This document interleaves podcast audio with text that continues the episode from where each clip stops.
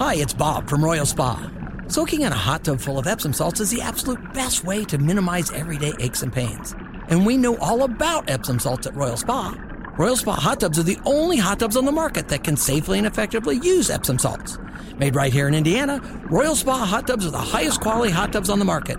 Visit any one of our three Indianapolis locations or visit royalspa.com. Ah, Royal Spa. This morning on the Wake Up Call with KB and Andy. Yeah, happy holidays continue here. in The fan, we're broadcasting live from the DriveHubler.com studios. Andy Sweeney, Kevin Bowen, Mark Dykton hanging out with you on this Thursday. Reminder, we'll have all the Colt stuff. We'll have our picks coming up tomorrow. We'll talk with Matt Taylor tomorrow as well. Plus, we'll have the game on Sunday, 9 a.m. pregame right here on The Fan. All the pregame, game, postgame with Greg Rakestraw and company. We got you covered right here on The Fan, including tonight we have you covered. It's Pacers in Chicago taking on the Bulls. 8:30 pregame, not or I should say 7:30 pregame, 8 o'clock tip off right here on the fan. And to talk about that and more Pacer items, Scott Agness joins us here. Fieldhouse Files. He joins us on the Payless Liquors hotline. Scott, a happy holidays, a good morning. You know, one thing I have been saying, we both have been saying today. You know, you're going to make the playoffs, and if you care about your seeding, you need to beat a team like Houston on the road. You need to te- beat a team like Chicago on the road, especially this schedule really, really picks up uh, in the month of January. I would imagine you agree with that. What do you make about the game tonight in Chicago? Yeah, absolutely. The thing that comes to mind, Andy, and happy holidays to you as well, is the fact sometimes it matters when you face a team, right? And for the Pacers, doesn't seem like a good time to face the Bulls in general, they've kind of figured things out a little bit. Winners in four of five, whereas they had a, a terrible stretch to this part of their season. Just like it'd be great to play the Pistons like the Pacers did recently.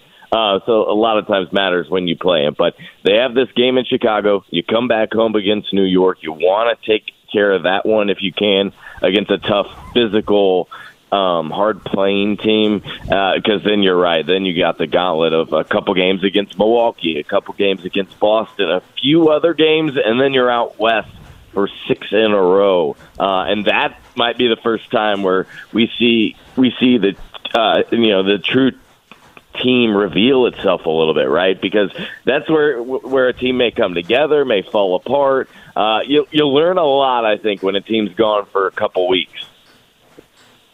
Scott Agness is with us. Scott, as Andy said, happy holidays to you. Um, Fieldhouse Files, of course, where you can read Scott's work. Uh, what do you think of the lineup changes? Multiple of them, uh, bigger, uh, certainly rewarding two guys that have earned it, I think, in a way, and Jalen Smith and Aaron Nesmith. Uh, what do you make of the new lineup changes we saw on Tuesday night? Yeah, first of all, I was a little surprised that we saw the Pacers follow through and, and have a lineup change, especially – since the literally the previous game at home. Rick Carlisle was like, you know what, like. I, I just don't, I'm not sure we need that because it, what he was emphasizing is the more you take away from the starting lineup, the more you change up with that, then it impacts your bench unit, and there's a trickle down effect there, right? And so uh, they started differently, they finished differently. Um, I think it really emphasized defense. That's what I saw with that unit. You remove uh, Obi Toppin, you insert Aaron Nesmith, Jalen Smith back to the four. It felt like deja vu to start last season, right? Where I think Jalen Smith started in the first like 22 games, uh, and then they completely went away from it. I, is it long term? Is it sustainable? I'm not sure. There's a small sample size there, but I think it just reinforced to the team what they want to do defensively. And then I think um, to end the game, they went back to the comfort lineup, the continuity lineup, the group from last year that started. That didn't surprise me at all. We've seen a lot more of that this season. But um, I guess the telltale sign will be when Bruce comes back. Does he go back right away into the starting lineup, or does he come off the bench into his role from last year? I can't imagine he doesn't start, but um, they're still looking for that right combination. So it's a bench role now for Buddy Hield. Still an important role, but it, it is back to the bench, and it is for one night, and we'll see how it plays out. It's out of the rotation yeah. for TJ McConnell. Those are two guys that we did debate about their futures with this team throughout the offseason with you. Are you curious about either of them as we look ahead to a trade deadline in a little over a month? I think absolutely you have to about both, just because their their situation, right? In Buddy's instance, he plays so well with Tyrese. That's the reason you really want him actually in the starting lineup. Is him and Ty play so well off one another. They're on the same wavelength. They don't even have to think. They know exactly where one another is going to play off of. But uh, in terms of the trade deadline, sure, Buddy's in a contract year. Uh, if you can get value for him and have and don't plan to re-sign him, yeah, that's that's absolutely the situation you want to consider. Could you get say a late first for him or several seconds or or could he be part of a bigger deal uh, for a guy that you'd lose anyway if you don't resign? And then TJ, I'll repeat what I've said all season long. TJ McConnell is too good of player to get coaches' decisions did not play. Um, I, you know, whether it's 10 minutes off the bench, 20 minutes, the energy level that he provides, the the spark. How about the way his efficiency? I mean, his shot around the basket. Like uh, that's a situation where, to me, you use him or you or you move on from him. He's, he's just too good to sit the bench. And there's been veteran teams, there's been young teams that don't have that veteran guard that have been after him. So I think you absolutely do consider that. Um, I know Phoenix previously had desperately been wanting uh, wanting him and calling about him, checking in about him. Charlotte was a team on the lower level uh, that was really interested in him this offseason. I, on the other hand, I will say not uh, not relatively expensive. Uh, he's also a guy at point guard. If you have injuries, you you really need. So you hate to just part with him for just a, a you know a low level second round pick and that's it.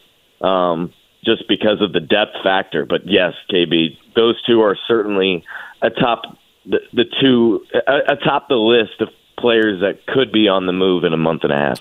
We're talking Pacers. Scott Agness joins us here. Fieldhouse Files. He's joining us this morning on the Payless Liquors Hotline. You've kind of answered this question. We've danced around it. Let me ask it this way to you, Scott you know, we're 30, 30 games in, not quite 30 games in, whatever it is. Uh, but that, that is a nice sample size, right? We, we're finding out things about this team, good things, bad things, and everything in between. Is, is there, with what has happened thus far this season, the ups and downs, whether this be short term or long term, has it changed your mind or confirmed anything in your mind about the moves this team should make, whether, again, short term this season or long term in the future, off season and beyond? So much about it, Andy, is just how much is another team willing to play ball, right? There's been so many situations in the past. I. I think that like five years ago, like how much differently would things gone for this Pacers team if they were able to get Gordon Hayward like both sides wanted uh, from Boston, but Danny Ainge wouldn't play ball literally in that situation. He didn't think that threat of Gordon leaving was real. Guess what? It was, and he went to Charlotte, for example. But here's the bigger picture thing: the Pacers have not done well in the draft. Where has Kevin Pritchard and company excelled? It's in it's in trades, and so that's why if you're a Pacer fan, if you're the Pacers, you're really you're you're perking up a little bit leading into the trade deadline because you know over the last decade this team has improved itself most via trade. And the trade deadline is one of the best opportunities to do that where they can um, try to uh, maximize a return or, or receive a player that just doesn't have a role elsewhere. Think Jalen Smith, right? He was out of the rotation in Phoenix. That team, the Suns, right. did not pick up his fourth year team option and they just moved on from Jalen because they weren't going to re-sign him the following year. And now we're talking about him in the starting lineup for the Pacers. That's the type of trades that the Pacers uh, look for and try to thrive off of. So I think the last two weeks, three weeks have confirmed what this team is. What I thought at the beginning of the season, just kind of a 500 team, still lacking defense, still lacking pieces on the wing and yes, they absolutely should try to make some moves come the trade deadline, but that doesn't necessarily mean they can or will. Again, Scott Agness with us here, Fieldhouse Files. It's Pacers and Bulls in Chicago tonight. Slight favorite, Indiana. No Zach LaVine, no Nikola Vucevic for the Bulls. Okay, Scott, remind me the rules. Jarace Walker and Ben Sheppard, are they allowed unlimited appearances in the G League, or is there like an X amount of times they can Mad Ant it up?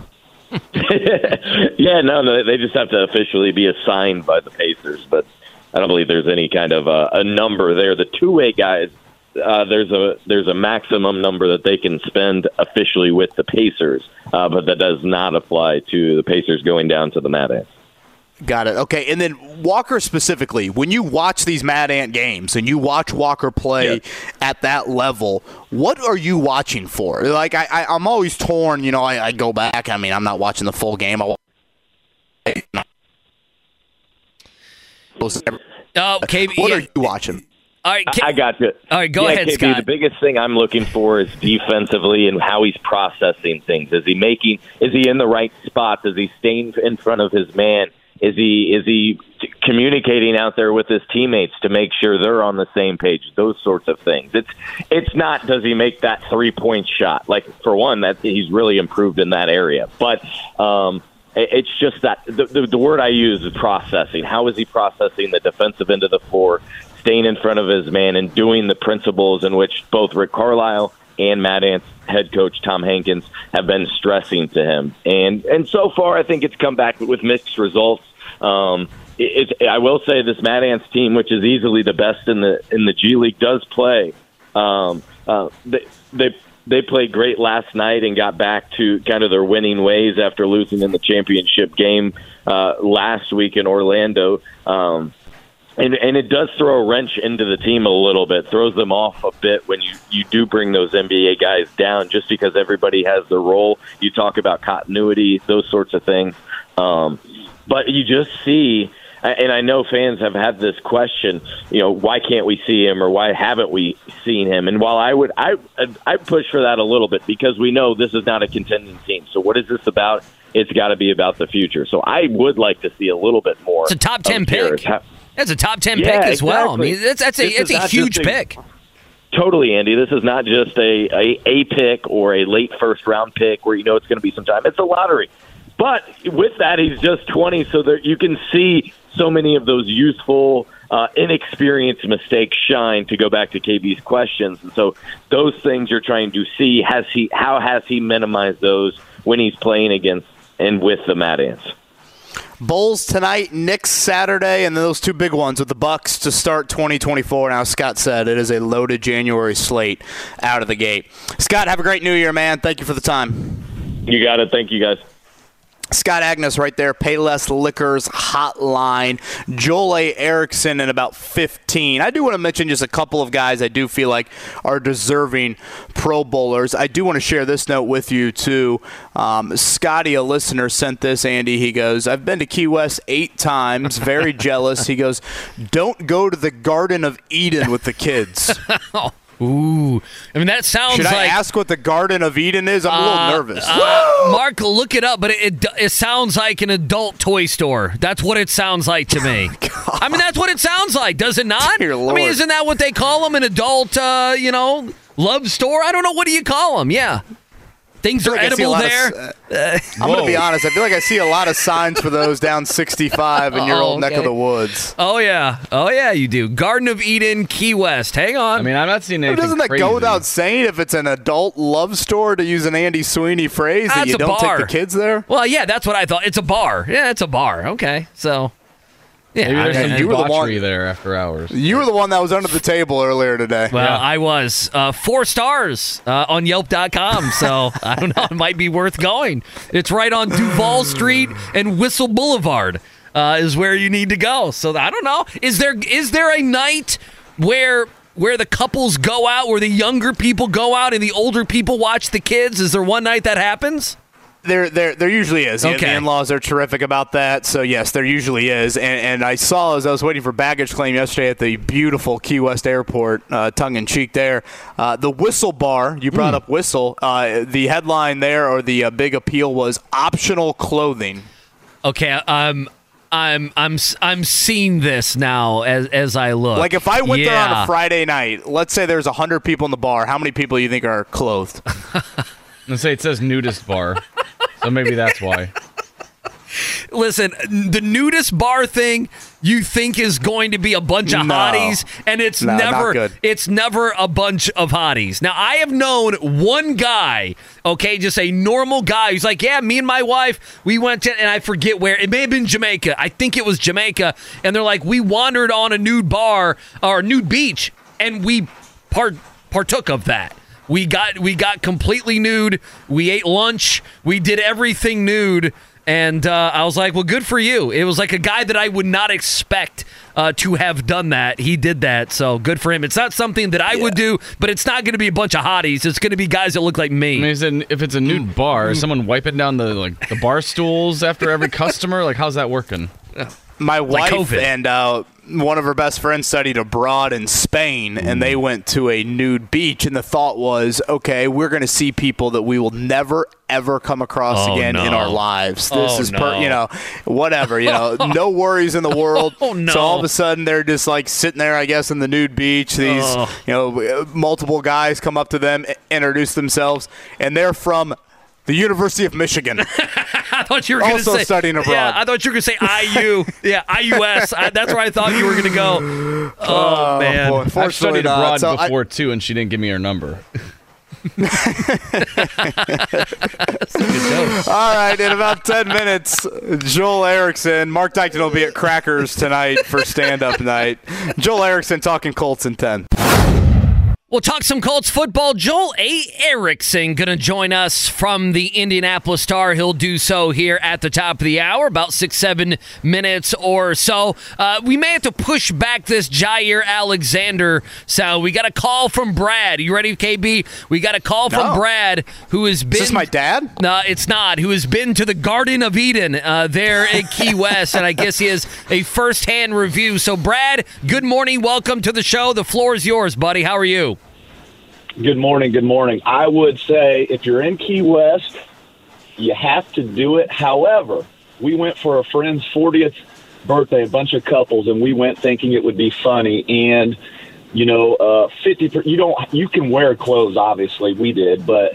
Uh, you can imagine about 80 to 90 percent of the people in there that were uh, fully nude were 80 to 90 percent of the people that you would not want to see fully nude. a bunch, a bunch of 60, 70 year olds uh, uh, grinding on each other. Oh, my God. What a this is visual from awkward. Brad here on this Oh. Thursday morning. That's where you need to record a podcast, the next Colts podcast. It's just an impromptu podcast. Why is it You guys that? I, I, I started laughing. I had to call in. I had to call in, but uh, Now, Brad, you'll, you'll, you'll Brad, you got any for five minutes and you'll recommendations? Say that You got again? any other recommendations for Marathon, Florida? Um, you know, if you're in Key West, um, that whole strip. I mean, we literally went to Key West, did that whole strip of of bars and restaurants. It's just a, a cool place, and you know, we spent you know 10, 15, 20 minutes in, in each spot, but uh, it's a lot of fun. Boy, Gosh, why is it always that way? The people you don't want to see nude are the ones that you see nude. Uh, you know what? Uh, it, it was funny. So if you're there, I mean, it, it's a good laugh. You got to do it. I love it, Brad. Thank you for the call. I, I think now you got to do it. I'm kind of with Brad now. Now I Yeah. kind of feel like it's become part of the show that wherever this is, you got to go. I think you tell Maddie I've I've planned out our vacation. Like let's have Yeah. a couples night, and I I found this really cool bar. Just trust me on this. Well, or, or I could play a different card and maybe, hey, I got a great high school buddy I haven't seen in years. You know, he told me he's down there at the Whistle Bar, and then I show up and, you know, just scout some things out. I'm also I'm also looking because again I'm doing this all signed in. I should have tried to sign in on Jake or Greg Rakestraw's name on the computer here. Unfortunately, it's mine. Uh, when I search these things, it comes up with like, "Are you sure you want to click on this picture?" type thing. You can. Are you 18? Are you 18? You can you can actually charter a nude uh, a nude boat if you Uh-oh. would like. You can you can do that as well Wow. if you want to charter an entire boat. Kevin, it sounds like the world's your oyster down there. You Yeah. can do whatever It, you it want. It really does sound like anything goes, which I guess is kind of the state of Florida to, Well, it to is begin Florida, yeah. with. Um, Yeah. Now, charter a nude boat. You know, again, part of me thinks of what you would see on that boat. It, you might just want to jump in the water. Yeah, yes. Maybe shark infested Yes. waters. It also Yeah. it also sounds like someone might be on the elliptical behind you. Is that what's going on? Is it the elliptical or treadmill?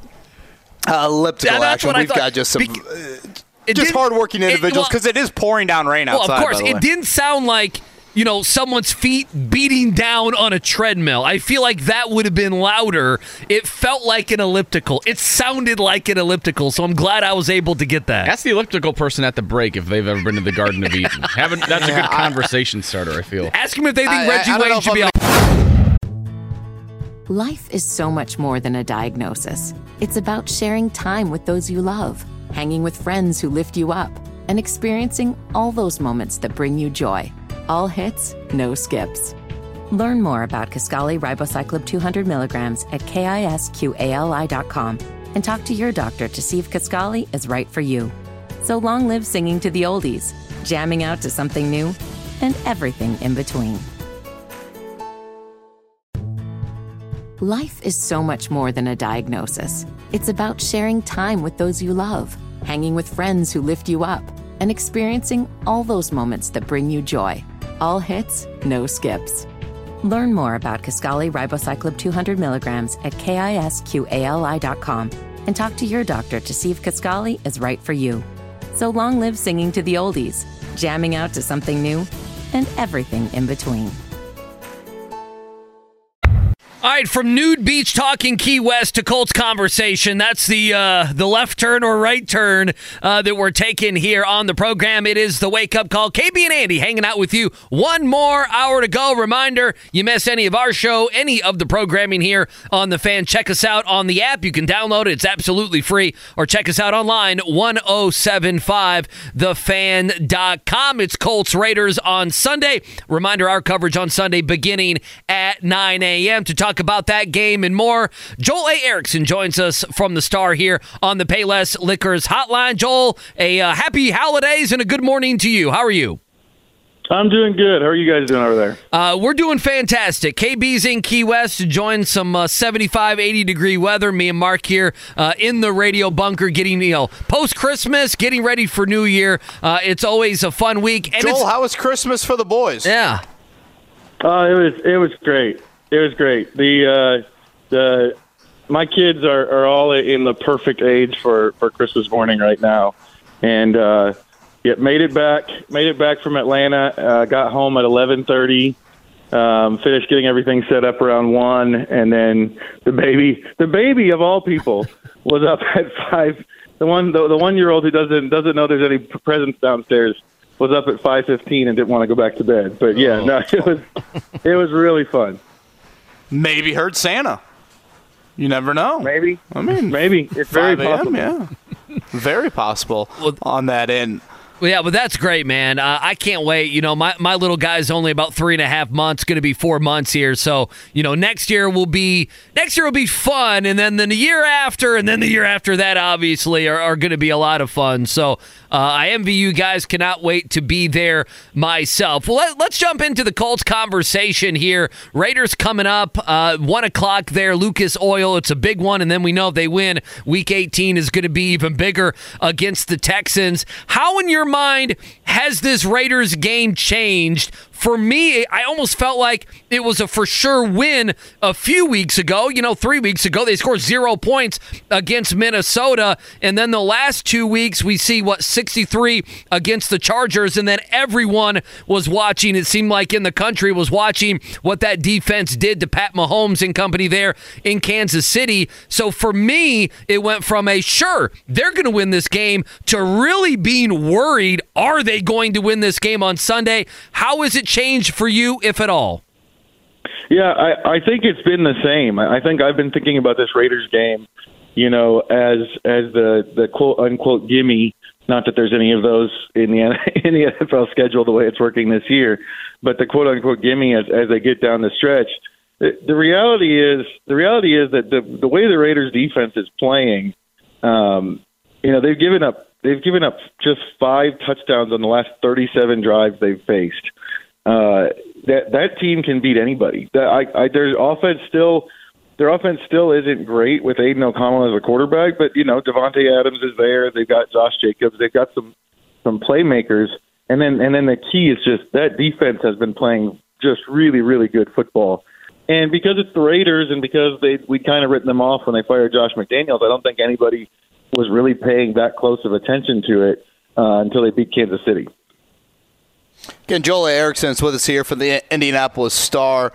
Joel, I don't think it's going to matter. It's probably a good thing for the Colts come Sunday, but, you know, Braden Smith uh, looks like he will practice today for the first time in three weeks. Uh, do you think there was any thought, and again, maybe, I don't know, maybe they'll be in this situation again later this year. Do you think there was any thought that Jared Veldheer, the guy that they brought in a couple weeks ago with a million starts in his NFL career, hasn't played in a while? Do you think there's any thought that maybe they would have opted for him instead of Blake Freeland at right tackle? Yeah, I, I, I just I keep thinking that there's no way they they go get somebody like Jared Veldheer unless that's a possibility. And and last week, you know, Blake Freeland, you know, he's had up and down moments as a rookie. Last week was a down moment. He he really struggled against Atlanta last week, both you know against the run and against the pass. And it wasn't just Calais Campbell. Zach Harrison had a pretty good game uh, against him. So I I do think that they're they they might have had to look at it and go, you know, is they obviously they liked Veldheer's workout enough to sign him, despite the fact that he hasn't played in a while, and we all kind of know what he did a couple of years ago. I I wondered, you know, kind of this week if they were going to make that kind of move. Now, obviously, if Braden Smith's a full participant at practice, you go with him, but right, you know, right, that's right. it's kind of the other thing is I've heard some people say like, well, you know, with with Smith's injuries and contract, you know, is that a do, do they move on from him? I, I just think you can't do that. Um, you know, given the the drop off between between Smith and Freeland at this point in their careers. No, I said to Stephen Holder yesterday. The Shaq Leonard thing, you had an EJ Speed in waiting. You don't have that EJ Speed at tackle, in my opinion. The other personnel one I wanted to ask you about, you tweeted out a list of safeties yesterday that the Colts worked out earlier this week. Obviously, Julian Blackmon to injured reserve. I assume you view that as Nick Cross, Rodney Thomas, the starters, and those safeties who they worked out would be more depth guys if need be here. Yeah, I mean, guys that they're working out at this point in the season you know that they haven't been on the roster for a long time for a while. I I do think though that there's uh that Julian Blackmon is, is an enormous loss, and and some of it, you know, Nick Cross has has flashed some of his physical gifts this year now that they've gotten him on the field, but but a lot of it is just that position, the strong safety position, is is the most important when it comes to communication and getting everybody in the right spots uh, on the in the entire secondary. That's why Rodney McLeod took over for Cross last year, um, and that's one of the things Julian is doing, been doing doing a lot of things well this season. But that was one of the things he'd been doing really really well this season. I think you can make a pretty strong case that Blackmon uh, had been their most important secondary member, and and losing him is, is pretty big going into the last two games. Joel A. Erickson with us here on the Payless Liquors Hotline following the Colts. We're talking about the Colts. He's from the Indianapolis Star. Uh, how, you know, I'm trying to figure out how to ask this. How high of a priority do you think Blackmon is? Uh, a free agent, very well, could have played his last game for the Colts. And I guess how much do you think the next two weeks and if this team makes the postseason will go into their decision making on whether or not to bring him back? Well, I, I, I think if Nick Cross I think if Nick Cross, you know, hits the ground running and and maybe looks like a, a star that that maybe um, you could you could kind of take a risk there and let Blackmon go. But I I was talking about this with somebody yesterday. I, I think the secondary is is still is maybe the team's area of greatest need next season uh, as it sits right now, and and just given that unless unless you're you're convinced that Cross is going to be the guy, um, and that Rodney Thomas is going to be the guy, frankly, because Cross can play some free safety too, and you could go into next season with those two competing if you re-sign Blackmon. I I'm leaning towards re-signing Julian Blackmon, given what we know right now. You know, he has had some trouble with injuries in his career. He's never played a full season in terms of games, but you know, this, this is a secondary that that honestly has been the defense's Achilles heel in terms of coverage this season, and they're already young. You're probably going to get younger. I, I think that I think that you want to have the, the guy who's been the rock of the secondary. Like I said, I, I can see a, a scenario where Nick Cross plays really, really well in the next two or three or four games, and you feel like you can take the risk of moving on from Blackmon. But we just haven't seen we haven't seen that necessarily from Thomas either, because you might want Cross to compete at free safety as well. Boy, I, you, you go back to that Zaire Franklin clip, Andy, you played earlier in the show. I mean, those were some strong words from Zaire Franklin about Julian Blackmon and what he means to the Colts. Um, okay, Joel, again, Joel A. Erickson is with us here from the Star. I know a lot of people don't care about the Pro Bowl, understandably. I think guys do care if they make it. Uh, it's a third fan vote, a third coach vote, a third player vote. I will say Zaire Franklin and Michael Pittman Jr. are deserving Pro Bowls, and I will stop there. Uh, do you agree? Are you adding more? Are you subtracting more? What are your Pro Bowl thoughts as that team gets announced next week? I, without, well, ultimately, without having a great idea on the rest of the guards, I think you could probably put Quenton Nelson in the Pro Bowl. Um, I might go. Yeah, I, I think I'd put Quenton Nelson in the Pro Bowl. I, I, I would say I would say DeForest Buckner is deserving. I don't think he's going to get it. Um, there's a lot of. I, I don't know if there's enough splash plays from him this year, Joel. I don't know if there's enough. And interior defensive line's pretty good in the AFC too. Yeah, yeah. There's there's too many guys, and and you're right. The the sack numbers, the sack numbers. He's got six. That, that there's this, is, this always happens with pass rush. Like if you if you look at Sports Info Solutions, which I use, he's got 43 pressures which leads the Colts. And you know, also if you watch the defensive line like I do, you know how much he's getting double teamed. But that's that's that's sort of that's sort of the stuff that like you know the Colts understand about how good DeForest Buckner is. It's not something that's going to get him in the Pro Bowl. I, I think Quenton Nelson could get in it. He's got the name recognition on the offensive line, he's had a very good season. Um, I, I Franklin has the most tackles in the NFL.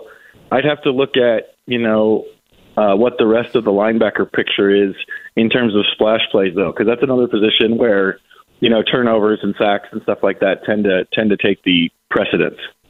Yeah, if you could have got that pick and maybe taken it back to the house against Atlanta, uh, Zaire, yeah, that, could, that could have helped up, him. And, I did look that up, Zaire, and those other splash plays. It's not as um, a big number for other guys, you know, inside linebacker guys that, that I thought it would be because I had that same thought there, Joel. So, again, you know, Pittman, when you get in the AFC wideouts, honestly, you don't get too far down the list before Pittman's like really up there with those other guys. Obviously, Tyreek Hill is an absolute lock. So, I don't know. It'll be interesting to see if uh, any of them do uh, do get in.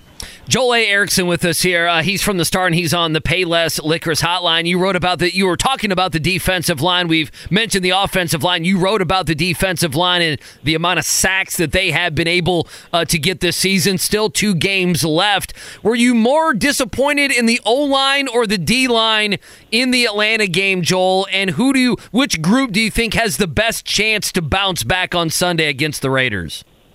I I I was more disappointed in the offensive line. The defensive line. The thing about the defensive line is there is a and, and every every team kind of knows this. It just kind of comes down to whether or not the quarterback they have can execute it. There's a way to neutralize them. You think about like they they Taylor Heinicke said it in the post game press conference that the whole game plan was to get the ball out of his hands fast. Um, and then on top of that, they ran a lot of play action all the stuff that the the Falcons can do. I, with the defensive line, I, I just keep thinking that they they need more coverage to be getting four or five sacks every single game, uh, and they're still fifth in the NFL. The, the offensive line. I know Atlanta has a good front, but I, I didn't realize I didn't think the offensive line was going to have that kind of day. Um, even you know, even with free, some of Freeland's limitations in, in Atlanta, and and as far as bouncing back, you know, if if you got Braden Smith and it's it's re, and it's Braden Smith the way we've seen Braden Smith be in the past, um, I think the offensive line has a good chance to bounce back. The, the defensive line, uh, it, it's just kind of sort of the nature of the position. It's somewhat contingent on on how you're getting on the coverage you're getting from the back end. And the, you know that matchup of Davante Adams against a bunch of young guys is is you know one of the premier technicians of the game at wide receiver, it, it it's not a good one as far as as far as putting people up on the line and disrupting him and and give, giving you know the defensive line a chance to get home. Yeah, again, we talked about it a little bit earlier in the show. When the O line's been healthy this year, which it looks like Sunday could be, they've had some pretty good outings. So we'll see if that happens. Okay, Joe, last one from me, and I'll just kind of throw this at you and let you take it wherever you would like. Uh, it's a stat that stands out to me. In Jonathan Taylor's last 18 games played, one time over 100 yards. What do you make of that? Yeah, I I was thinking about this yesterday too, and it's it's kind of hard to know. It's kind of hard to know exactly like what to what to think about it. Like I, I feel like he's done a good job of creating yards when they haven't been there this season, and obviously he's missed some of the games where well he missed he missed basically all of the games that Anthony Richardson was there to kind of you know loosen everything up for him. At the same time, at the same time, you know Taylor in his first couple years was a guy who was routinely you know averaging five yards a carry even against some of the heavy fronts. And so I, I it's kind of a it's kind of a, a hard his case is kind of a hard one to to figure out because there there's the piece where I feel like he's getting more yards than are there a lot of times, um, but he doesn't have necessarily he hasn't necessarily had the the the high level breakaways that we're used to seeing from him. And then the other piece of it is this is a different staff, and I think I think to some degree this staff hasn't proven yet that they can run the ball even when teams sell out completely to stop them, which is something that which is something that the previous staff, you know, all other warts aside, could do. We saw them do it in 2019 and 2021 when they didn't have much threat of a passing game. So there, there's a lot of different factors that kind of go into the Taylor thing that make the evaluation on him difficult. But I I, I do think um, and it did kind of come up to me, you know, in my head yesterday. It, we haven't seen him really go off in a long time. No, we haven't, uh, and we need to. And with the contract and everything else, I, I think running the ball and Jonathan Taylor and everything, I, you know, I think if Anthony Richardson were here and we're playing, and next year if he's healthy, the running game I think will be the thing that's most different with this Colts team. The numbers, the quarterback running. Uh, we saw Zach Moss earlier in the year have success, and one reason why was the threat of Anthony Richardson. I want to ask you about this, and Joel A. Erickson with us here from the Star on the Payless Liquors hotline line. I know Doyle wrote about this. We talked a little bit about it, KB, uh, and that is the feeling of 2021. And that's been a little bit of a narrative going into this Raider game on Sunday. And obviously, some of the players are the same, and many of the players are not. Is that a storyline for you, Joel? How does it feel the same? How does it feel different this week, do you think? Well, it, it feels very different to me. And, and the biggest reason is just this this is not the plan. Like the the, the Colts the Colts that, that are out there right now, this this is not plan A, plan B. I think we're probably on plan C or plan D right now in terms of I, I don't I don't really think the Colts expected to contend this year. Um, you know, going as young as they did at corner and and leaving the defense in honestly, honestly putting the defensive coaches in honestly a pretty tough spot in terms of what they can do um, in terms of relying on the secondary. That's one piece of it. Obviously, the, the obvious huge one is you know in 2021 Carson Wentz was supposed to be the quarterback and right. he played all the games. And Gardner Minshew is not supposed to be the quarterback. Right. He's not the plan at quarterback. Um, the other piece of it is if you look at this, like if you look at this team and where their rankings are and you know who who they've been throughout the season like it it's a mistake to look at this team as you know a surefire playoff contender because outside of outside of where they rank in sacks they're fifth in sacks and outside of Michael Pittman being top 10 in receptions this is a team that is not you know exceptional at any one thing on either side of the ball, and that has to do a lot. Other than takeaways, they're good at takeaways on defense, and that that's because I think that of the transitional nature of the way they set this up, and because they've they've had so many injuries and they're on their backup quarterback. Like like you just mentioned, the run game has been very up and down. But I think that a key part of this of this staff's run game, of Shane Steichen's run game, is having a quarterback there to draw attention away from people. So if this, you know, if if they don't make the playoffs, if they end up with a collapse down the stretch, it's it's less to me like like it was in 2021, where it's an indictment of what they're trying to do overall, and more just this is a team that has its record is is probably a little bit over its head. I mean, this this is a team that's I think Oh, they've overachieved. 18. Yeah, they've overachieved up Yeah, until now. They totally have. Yeah. scoring differential. They're Yeah. twentieth in DVOA. Like they've overachieved, and so if they don't make it, it's more of a it's more of water finding its level. I think with some of the, the issues that they've had. Yeah, I think that's really well said. I, I'd I was kind of nodding my head throughout that answer. Joel, all right, uh, Santa brought what to the Erickson boys, if you don't mind sharing? Uh, well, so the, in our house, the big presents come from the parents, and then everything else comes from Santa. Um, so the big presents were my oldest son got a base got a baseball bat for his his season coming up. The Let's middle go. one got a mini air hockey table, and then the baby got a wagon to get drug around in at all of the all the baseball games. And then I think, in terms of the Santa gifts, uh, a lot of books in the Erickson house for the first time. Uh, there, there's these books called Dogman books and Investigators books that, that the kids love. They are full of bad puns, but the kids love them. Oh Um, boy, sounds like a good sports writer. and then a lot of a lot of a lot of Legos, a lot of Legos again, and uh, and uh, the other one that we have to kind of monitor. Um, Spencer, my my five year old, uh, got a uh, a Spider Man uh, sh- web shooting thing that includes silly string. And it also shoots water, and so we've been we've been trying really hard to keep him shoot keep him to shooting water until there's like a good moment for the silly string, and he very yeah, that's a badly wants parent's worst the silly nightmare. Sounds fun. That sounds awful. Now, what, what what what brand of baseball bat are we on to these days? I you know, growing up for me, it was like, boy, I got to get my TPX, I got to get my Easton. Easton, What yeah. are my what what, what are my what, what are baseball brands I got to look forward to here in the next couple of years? Well, I didn't. I didn't go full out like crazy with the top of the line with like a like one of the really big time DeMarinis or something like that. But uh, I talked to I talked to some some friends of mine who are uh, some of them. uh, Well, at least one of them, you know, Kevin, uh, whose whose sons are in in you know travel ball and in that kind of thing. And so we ended up with a we ended up with a Marucci Cat Nine. Um, That's Is that an ode And, uh, to former Lions legend Steve Mariucci? I'm unfamiliar. I have no idea.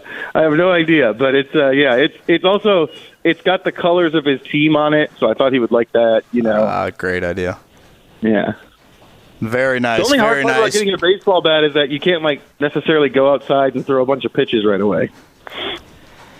Yeah, although yeah, Christmas Day was nice, but yeah, it's certainly a little bit of a chill in the air. Uh, Joel, glad everything worked out for you Atlanta travel wise. I'm sure that was chaotic getting back here and uh, being with the kids and everything. Uh, but appreciate you making time for us on this Thursday morning, and uh, we'll see you in a bit. Yep. See you guys. Life is so much more than a diagnosis. It's about sharing time with those you love, hanging with friends who lift you up, and experiencing all those moments that bring you joy. All hits, no skips. Learn more about Kisqali Ribociclib 200 milligrams at kisqali.com and talk to your doctor to see if Kisqali is right for you.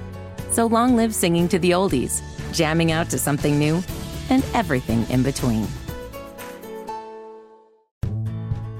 Life is so much more than a diagnosis. It's about sharing time with those you love, hanging with friends who lift you up, and experiencing all those moments that bring you joy. All hits, no skips. Learn more about Kisqali Ribociclib 200 milligrams at kisqali.com and talk to your doctor to see if Kisqali is right for you. So long live singing to the oldies, jamming out to something new, and everything in between. Yeah, 8 o'clock hour, hanging out with you in the drivehubler.com studio. KB and Andy. Reminder tonight, it is Pacers and Bulls United Center there in Chicago. 7.30 pregame right here on the fan. 8 o'clock tip-off. Cannot wait for that one. I'm sure that, I don't know if that'll be on the background. I guess Bally's, you'll be using the app there in Florida, Dial KB. up the app. there you app go. time. There you go. Good luck. Uh, Boy, I tell you, the app didn't work at first when I loaded it the other night. I go, oh boy. I always go right to Twitter to know if I'm the only one. If I type in Bally's Pacers or just Bally's at the top and I search and I see a bunch of people uh, from, you know, uh, in, you know, Kokomo or Indianapolis or whatever it may be, I know, oh boy, I'm not the only one. Uh, so we'll see. They Uh, we'll have be- behaved as of late. Yes, they to have. be fair, they No. have behaved as of late. Yeah, they absolutely have. The first couple games, you told them to kiss your bleep, I believe, is how we started uh, the Pacers season. I think that's how we started it. Uh, Tony Adragna joining us. We'll talk some IU basketball with him right now. He joins us on the Payless Liquors hotline. Tony, good morning. Thanks for joining us. How are you? Happy holidays. Good morning. Happy holidays to you guys as well. How are you guys doing? Uh, we are fantastic. Uh, me and Mark are in the bunker, the radio bunker. KB's in Florida, so he's doing a little bit better than us. But uh, overall, we are doing fantastic. I'll ask you just with a smile on my face uh, that North Alabama Indiana game, 12 threes by the Hoosiers. Did you nearly pass out all the three pointers Indiana made? It's unbelievable. It's like a month's worth. It was certainly unexpected, to say the least, uh, but a welcome sight, certainly for Indiana fans. I know that's been a hot button issue. Uh, not only the number of makes the team had, but even the number of takes uh, in terms of three pointers for the Hoosiers. So certainly a welcome sight to see. Tony, when you think of that storyline, you know, every Mike Woodson press conference, he seemingly is asked about the three point line, the usage of it, how effective they've been with it. Um, do you think it's a subject that's a little bit beating a dead horse? Is just accepting of reality? This isn't going to be a great three point shooting team. Is this a coaching staff that needs to adapt a little bit more to what modern, you know, basketball period is all about? How do you view the opinion of Indiana University in the three point line here?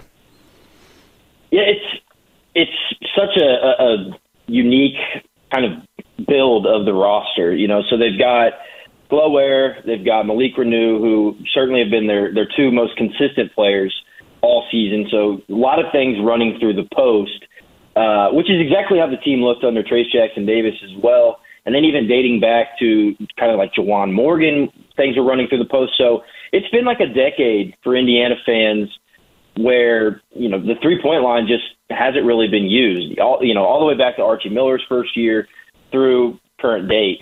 So, you know, as more and more people kind of get into like what modern basketball looks like, positionless basketball, opening up the floor, especially as you watch the NBA game, look at the Pacers. You know, everybody's utilizing the three point line more and more. And then for the last decade or so, Indiana really hasn't utilized it like the rest of kind of the basketball world has. Like as of right now, I think there's 362 teams in Division One basketball. Indiana is 356th in terms of their three point rate, which is basically how many three pointers you take compared to how many field goal attempts you take. So, you know, they're they're utilizing it less than almost every single team in Division One college basketball. So that's what's what's sounding those alarms. So I, I certainly see the the hesitation from the Indiana fan base to buy into two bigs, clog up the blocks, things like that. Especially when you look at the North Alabama game, you see they kind of opened the floor up a little bit. Uh, guys were knocking down shots in rhythm with confidence. You know, in, in Indiana's uh, North Alabama game, they they scored. I think four or five threes in transition. So they were shooting early threes. It almost looked like a concerted effort to, to shoot those shots. So that was a welcome sight because a lot of times it seemed like this season, especially, guys were passing up open three point looks and then they'd get late into the shot clock and they ended up shooting a contested two. So hopefully for, for Indiana, you know, that is something they're going to look at more. You know, shots in rhythm are important. The confidence the team uh, had was important as a shooter. So, um, yeah, it was good to see. Tony Adragna with us here on the Payless Liquors hotline. We can move off the three point stuff. I just, I, I, I, I followed Kentucky basketball, and Calipari had an issue with it, Tony, the last couple years, and Mike Woodson being an NBA coach and having issues with it. It starts at guard play. I just don't understand it, but again, we, we can move on. Uh, so that close loss, okay, so the team gets blown out by Auburn, and then a valiant effort, okay, against Kansas. Uh, Trey Galloway was fantastic. Again. All of this is without Xavier Johnson, who I want to get to here in a second. And then this team was fortunate to beat Morehead State. I think you were at that game, were you not? I mean, they were they were fortunate. They probably should have lost that game. Trey Galloway with some good defense down the stretch, uh, and then they blow out North Alabama. So, where has this team grown in the last few weeks? Or has it been North Car- North Alabama is the outlier, and they're still kind of just trudging along? Something we may see against Kennesaw State tomorrow night. Yeah, for you know, for Indiana, honestly, their their guard play has has been somewhat suspect, and when their guards play well, Indiana plays well, and that's even with Xavier Johnson in the lineup. Um, you know, when he's been good, Indiana's been good. Obviously, he's been out the last several games, and, and hopefully getting him back soon. Um, but you look at that Kansas game, as you mentioned, Indiana gets a, a valiant effort from Trey Galloway, and they hang with one of the best teams in the country. Then you go to the Morehead State game. You know, Indiana's guard production w- was poor, and they almost lose to you know a lesser opponent. And then, as you mentioned, North Alabama guard plays good. They knock down, you know, Indiana as a whole knocks down 12 threes. They're more perimeter oriented. Obviously, Malik Reneau was the star of that game, but Indiana had good guard production. So that's really where, for Indiana, they're going to go as their guards go. That's how it goes in college basketball. Like, you know, Kel'el Ware, Malik Reneau, they're going to get there as we mentioned. As we mentioned, and then your wild cards are kind of you know your Trey Galloway, your Mackenzie Mgbako, your Gabe Cupps, and you know your Xavier Johnson, C.J. Gunn, those guys at the guard play. So um, you know it was. It's great to be able to have Xavier Johnson back, somebody that's a lead guard. Um, you know, I'm excited to kind of see how he and Gabe Cupps can play together as well. Now that Gabe has gotten a lot of of good minutes. Um, you know, he, he's I think he played 38 or something like that in the Kansas game. You know, he's really Indiana's only point guard, healthy point guard on the roster uh, as it currently stands. So, you know, it's it's it's somewhat of a you could say flawed roster build, but you know, it's it's not free agency. That's what I always kind of tell people with with college basketball teams. You know, everybody's like, why didn't they get a guard in the portal? It's like, well, you know, they they went after several, but when I when I look at that, you know, Indiana had Xavier Johnson, who is a lead guard that's going to dominate the basketball returning. They had Trey Galloway returning, who's one of Mike Woodson's favorite players. He, he said it in his press conferences. You know, what portal guard that maybe has one year left is going to go into a situation like that when there's you know 50 other situations in the country that probably look more appetizing for them. So that's kind of me going off on a tangent there, but it really does come down to guard play for Indiana, and you know when they when their guards don't play well, typically Indiana's not going to play well either. He is Tony Adragna. Great follow. Honestly, if you're an IU fan, it's a must follow on Twitter. That is Coach Adragna, A D R A G N A. Uh, you can follow him over on Twitter. Tony, I go back to that Michigan game. You know, you could make the argument, I think, for some stretches there. That was one of the better performances of the season. Certainly a win away from home. And I thought CJ Gunn was important, you know, uh, uh, at times both ends of the floor. How vital do you think? And, you know, when Xavier Johnson comes back, you know, that's probably going to, you know, clear up a little bit of the minutes picture right now. But Gabe Cupps and Trey Galloway, you're almost running them into the ground with how many minutes you're playing them right now. Uh, how important do you think a guy like CJ Gunn is here the rest of the season? And, and honestly, moving forward, when you talk about guard development within your own program?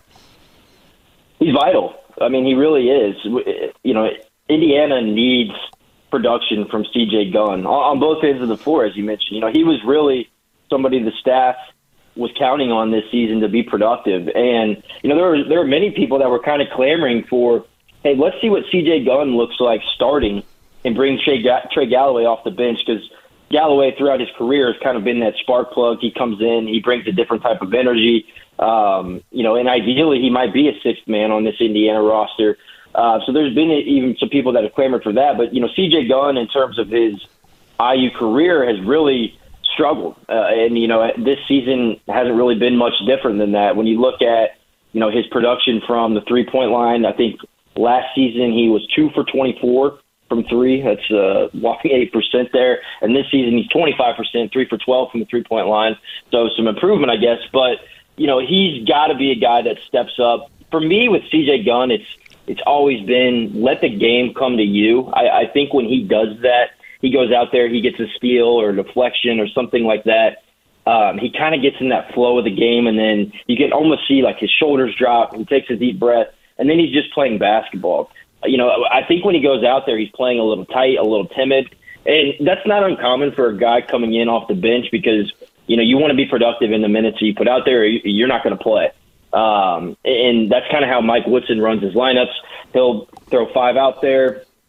About ten minutes into the game, there's another five uh, that are playing, and then of those five that are in that second unit, if you don't play well, you're probably not going to play the rest of the game, and that's happened to C.J. Gunn a couple times this season. So when he goes out there, he's pressing, and I'd love to just see him. You know, like I said, let the game come to you. Take a deep breath. Uh, you know, you don't have to force shots. Indiana doesn't necessarily need you to go out there and get them 20 or anything like that. You know, they need you to be a productive guard that can guard the other team's best wing because he's got a lot of length, he's got a lot of speed. Uh, and like you said, you know, the, the Indiana's guards right now are, are being run into the ground, you know, 38, 39 minute games. They haven't gotten into the Big Ten season yet, which is a grueling season. You know, and you're going on the road a lot. They haven't really had to, to go on the road too much. I mean, they've played some neutral site games and obviously played at Michigan, but, you know, that Big Ten season where you've got back to back road games, you're not really at home much. You, you, you know, your body's sore, you're fatigued, all that stuff. Indiana hasn't really gotten into that. So they're going to need production from their bench especially from their guards. Obviously, as we've mentioned, David Johnson coming back is going to be very important for this team and and some getting some guys less minutes. Um, but yeah, to me, CJ Gunn, he, he still is an X factor for what this team can be, and he still can turn this season around. It's not like uh, you know we're in late December and you know all is lost. Like he's a guy that Mike Woodson's going to continue giving minutes, so he, he's got to be productive when he gets out there. Tony, last one for me, and again, Tony Adragna is with us. Uh, Oh, we lost KB. Adragna on Twitter. All right, Kevin, give it a try again. Give it a try again. Uh, he's having some issues. Tony, let's just. I don't know what he was going to ask, but I had a couple things I was going to ask. A guy is pumping weights behind yeah. him, so I think the clanging and banging Tony, is not he's, the connection. Tony, he's in a gym right now in Marathon, Florida. That's where he's doing the show right now. Uh, so I love it. I do too. It's dedication. Xavier Johnson returning does what for this team? Like fill in the blank. Besides, like it gives guys minutes off, and that's a vital thing. What does he do on the floor that makes this team better? In one word, creates. Uh, he he's very much a creator, whether that be for himself or whether that be for his teammates. Um, Indiana really lacks somebody with his skill set. You know, when you look at a Gabe Cupps, a Trey Galloway, uh, even a Mackenzie Mgbako, those guys aren't really guys that create shots for themselves or for others. Um, you know, they're, they're really more like a you know a spot up shooter or a guy that's going to run the offense in Gabe Cupps. Trey Galloway can be, be a creator of sorts, but not to the level that Xavier Johnson is. You know, when you look at at KenPom uh, com, great website for a little bit of a deeper analysis. Um, when you look at Xavier Johnson, he has an assist rate that is always in like the top 10 to 15 in the country, which basically is like how often are you getting other guys' shots? Um, and, you know, right now, Indiana just doesn't have somebody that can do that. So for me, he's a guy that's going to be able to create offense, especially in the pick and rolls. Indiana is a, is a, a heavy ball screen team. And you know, right now, just Gabe Cupps doesn't have that skill set. He will in time. I think Gabe Cupps is going to be a great player for Indiana for four seasons. But for right now, what Xavier Johnson can do off of a ball screen is just uh, more impactful than what Gabe Cupps can do. So excited about what that that level. And then on the defensive end, he's a guy that's going to be able to guard the other team's you know ball handler, if you will. Gabe Cupps again going to be great he's not built for that role yet. Xavier Johnson is is a sixth year senior. Um, you know, he's going to be able to to hawk the other team's ball handler, and that kind of gets Indiana into their defense. Um, you know, Indiana relies upon that to to put some ball pressure and then funnel things to to the rim to the Kel'el Ware to, to block stuff at the rim, and that's what Indiana's thrived off of with Trayce Jackson Davis the last couple seasons. Um, this year they don't really have that. You know, other teams have been able to run their offense pretty easily. Um, you know, as we've seen, Indiana has also struggled giving up some three pointers uh, on the other end of the floor. So uh, I think Xavier Johnson. Now it's going to take some time, and that's another thing that that us as Indiana fans are going to have to realize. It's you know he's not going to be inserted in the lineup. Let's even say if it's tomorrow. and all of a sudden he's back to the Xavier Johnson of old. It's going to take time. This is a guy that has played, you know, maybe six games in the last 365 days. Uh, he he hasn't done a lot of on court stuff uh, previous to this week in the last you know month or so, and so it's going to take him time. He's going to have to get his conditioning back, his legs back. He's going to make mistakes. Um, you know, he, he's not mistake free even when he is healthy. So uh, that's something that it's is going to be important for Indiana fans to remember is that when he does come back, while we do expect you know better production from the point guard spot, it, it's going to take some time, and it's not going to be like he's just inserted and everything is great to go. Tony Adragna with us here on the Fan on the Payless Liquors hotline. The other one I had uh, Mackenzie Mgbako, you know, when he was struggling, really laboring early on in the season, we talked about it. We talked about it with you. So, Tony, now that he's had, uh, what, seven games in a row in double figures, it's worth talking about him uh, in a better light. Is he playing better? What do your eyes, what do the what does the film tell you about his play over the last 3 weeks or so? Again, 7 straight games in double figures and the last 3 games especially, he's rebounded the basketball a little bit better than he did earlier on in the season. Certainly, he's comfortable, and that's it's not uncommon for for freshmen, especially of his caliber, to come in and the game's a lot faster. Guys are game planning against you. Um, everybody is, is a supreme athlete, and so you know those those first few games, he, he really you know as, as we talked about last time I was on, really really struggled. But now you see him kind of coming into his own. Uh, he's productive. Not only is he, and you know I was kind of worried like is he just going to become a guy that's just a spot up shooter? That's kind of where what he looks like his first few games, just shooting um, really from spot up only. Now he's creating some things off the dribble. He's knocking down his three pointers at a better clip. You know, he, he's still in the season. It's not great. I think he's 22% from the three point line. But, you know, in the last game, I believe he was two for six. He had a game with Kansas game, he was two for four. Uh, and then the two Big Ten games, he was two for four as well. So, you know, he's, he's somebody that's opening up some things on the floor. Now that he's a threat, that opens things up for Malik Reneau, Kel'el Ware inside because they're able to kick out and there's somebody that is a threat to score on the outside. Like that, that is so important for what this Indiana team can become. And we saw glimpses of it in the North Alabama game, which I don't want to lose sight of. It was North Alabama, right? So it's like, you know, you got to do this against better production. Um, but you know, when when guys like Mgbako can open the floor up for Indiana's interior players, which are you know have been their best production from the offensive side of the ball that, that just does so much for everybody else. And then if they see him playing with confidence, it gets everybody else playing with confidence. And then uh, on the other side of it is like also from a program standpoint, it's important that he plays well so that you can get other guys of his caliber yeah. to join your program in future years. Like that, that's that spot on something to look at. no, it's absolutely spotted. No, this was this was a five star left Duke and, and, and came to you and chose you over uh, other big time institutions. Tony, appreciate the time, my man. Take care. We'll keep following you at Coach Adragna on Twitter and uh, keep breaking things down. Appreciate the time this morning on the fan. Thank you. Appreciate it, guys. Thank you.